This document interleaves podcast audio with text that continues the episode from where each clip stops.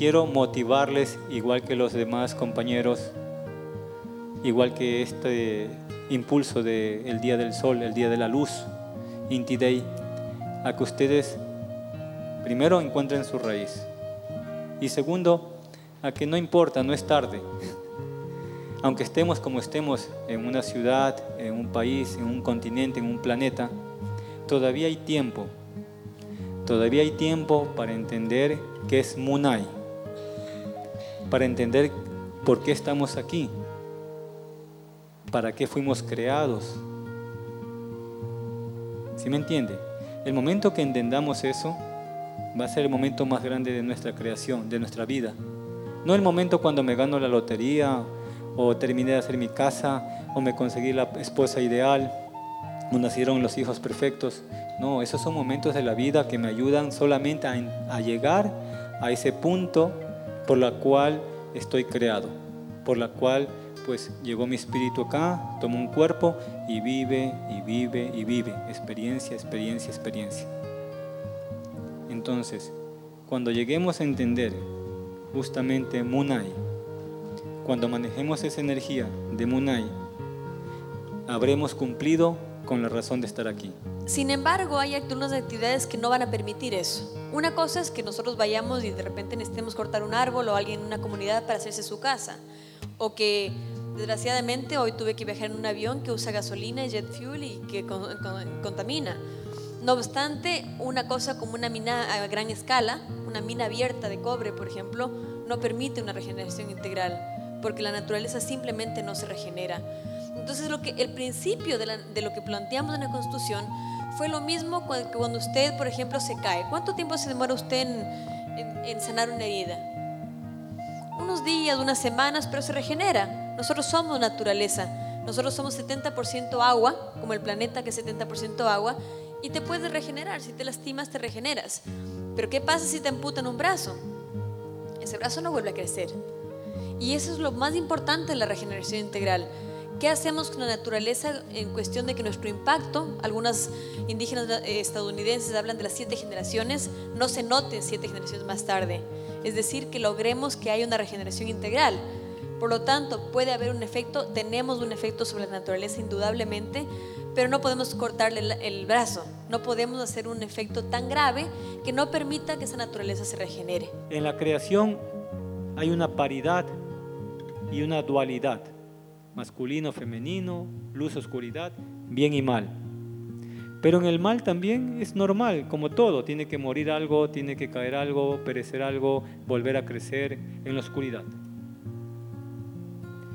La oscuridad y la luz son igual de importantes y son lo que llamamos apun. Acá en el idioma español sería Dios. Idioma ancestral apun, gran luz, gran espíritu, corazón del gran espíritu. Está compuesta por esas dos grandes energías que se van manifestando en este plano de, de tierra, materia, vida porque uno de los mensajes más importantes para mí es que tenemos que estar alineados con aquellas cosas que son importantes para nosotros. Y no solo eso, sino que tenemos que ser activistas espirituales en el mundo moderno también. Es decir, tenemos que encontrar aquellas cosas que para, nos, para ver que queremos ver más en el mundo y ser activistas de ellos, caminar lo que estamos también diciendo. Lo interesante de nuestra constitución también es que es bastante transversal, en el sentido en que la protección se encuentra a la naturaleza se encuentra mencionada en toda la, Constitución. Se habla incluso de la protección de la naturaleza cuando hablamos de sectores estratégicos, de responsabilidad del Estado, de agua y alimentación, de derechos, de endeudamiento público, de temas como ambiente, de los principios, de la ciencia y tecnología. Hay un mensaje ahí que es decir, la naturaleza no solamente está representada y protegida en el capítulo 7, sino que es bastante transversal. Y eso es interesante porque se planteó entonces como una cosa que no solamente atinja a, la protección del arbolito, sino que realmente empiece a cambiar nuestro modelo completo. Entonces, por una parte, sí, hay cambios gigantes, físicos, que causan temor. Pero por otra parte, entendiendo más allá, esos cambios, esos movimientos producen que nuestro planeta empiece a trascender, empiece a crecer su conciencia, empiece a llegar una nueva era y por consiguiente los humanos, nosotros. Sin embargo, como les digo, este reconocimiento vino de arriba para abajo. Se lo puso en la Constitución en 2008 sin necesariamente un movimiento grande que lo estaba apoyando. Pero ¿qué es la buena noticia? Y es que, eh, bueno, primero que se basa en un reconocimiento indígena, obviamente no es que surge de la nada, surge de lo que estábamos hablando, de la Pachamama, de la Madre Tierra, de esta necesidad de, de reconectarnos, pero además su base social ahora es la juventud.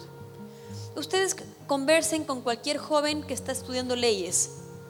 Y a mí me contaban esto los profesores de leyes y me decían que los jóvenes que estudian hoy leyes no hacen la diferencia entre ley, eh, derecho ambiental y derecho de la, naturaleza, o por lo menos no lo cuestionan. Que sí ocurre en cualquier otro país del mundo donde cuestionan y dicen, ¿será la, de la naturaleza con derechos, con derechos? ¿Qué es lo que nos ocurría antes de la Constitución? Ahora tenemos a una juventud que si hoy tienen 18 años, desde los 11 años empezaron a escuchar derechos de la naturaleza. Empezaron a escuchar porque también tiene mucha vinculación el tema de la iniciativa Yasuní TT y el tema Yasuní. Somos el país más biodiverso del planeta. Tenemos y reconocemos derechos de la naturaleza. Entonces ya no tienes que convencerle a un joven que la naturaleza tiene derechos. Los tiene y los da como una cosa normal. Hemos logrado normalizar los derechos de la naturaleza y eso es súper importante. La medicina ancestral, digamos una, ayahuasca, San Pedro, peyote, varias medicinas, floripondio. El día de hoy ya se está comercializando, se degeneró el origen de la medicina por la manipulación, el dinero, ni siquiera por medicina para sanar, sino porque eso nadie le da gratis, eso cuesta y cuesta mucho. Entonces, el que ve eso como negocio, tenga o no tenga actitud, se convierte después en el ayahuasquero, el hombre que da la medicina. Eso no es recomendable. Por dos razones. Rompe nuestras tradiciones ancestrales. Nunca se la dio de esa forma. Si usted quiere la medicina, tiene que la medicina buscarla a usted. No es el ego, yo quiero, no. Si un día la necesita, pues la medicina lo va a saber y se, va, se van a abrir los caminos. De repente viene justo la persona indicada y le dice, mira, acá me están ofreciendo una medicina, pero es un viaje a este campo, a esta provincia. Hay un maestro que va a estar esta semana por allá compartiendo medicina. Un ejemplo, ¿no es cierto? Un ejemplo.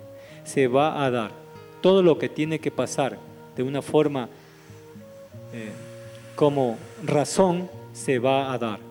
Y por último, yo quería ir de lo global a lo personal. Contarles un poquito también de mi historia, antes de, terminar, contarles un poquito más de mi historia. Y es que yo he trabajado eh, durante 15 años en temas amazónicos, en temas de los derechos de la naturaleza, en temas del Yasuní, protegiendo la naturaleza. Y siempre me encontraba con esta pregunta de especialmente las comunidades que decían, bueno, no al petróleo, pero ahora qué? Y creo que, bueno, desde las comunidades hasta el gobierno se preguntan, ¿y ahora qué?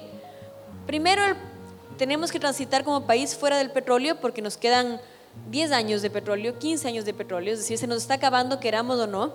Tenemos que buscar una alternativa al petróleo definitivamente y tenemos que hacerlo ahora, si lo hacemos en 2030, donde la curva de la demanda de energía se junta con la cantidad de petróleo que se está extrayendo, es muy tarde. Tenemos que empezar esa transición ahora. Pero una de las cosas que me movía mucho es decir, bueno, una de las cosas alternativas, además del ecoturismo, del turismo, de las energías renovables, es la producción. Nosotros tenemos como país un potencial enorme de producción, gigantesco.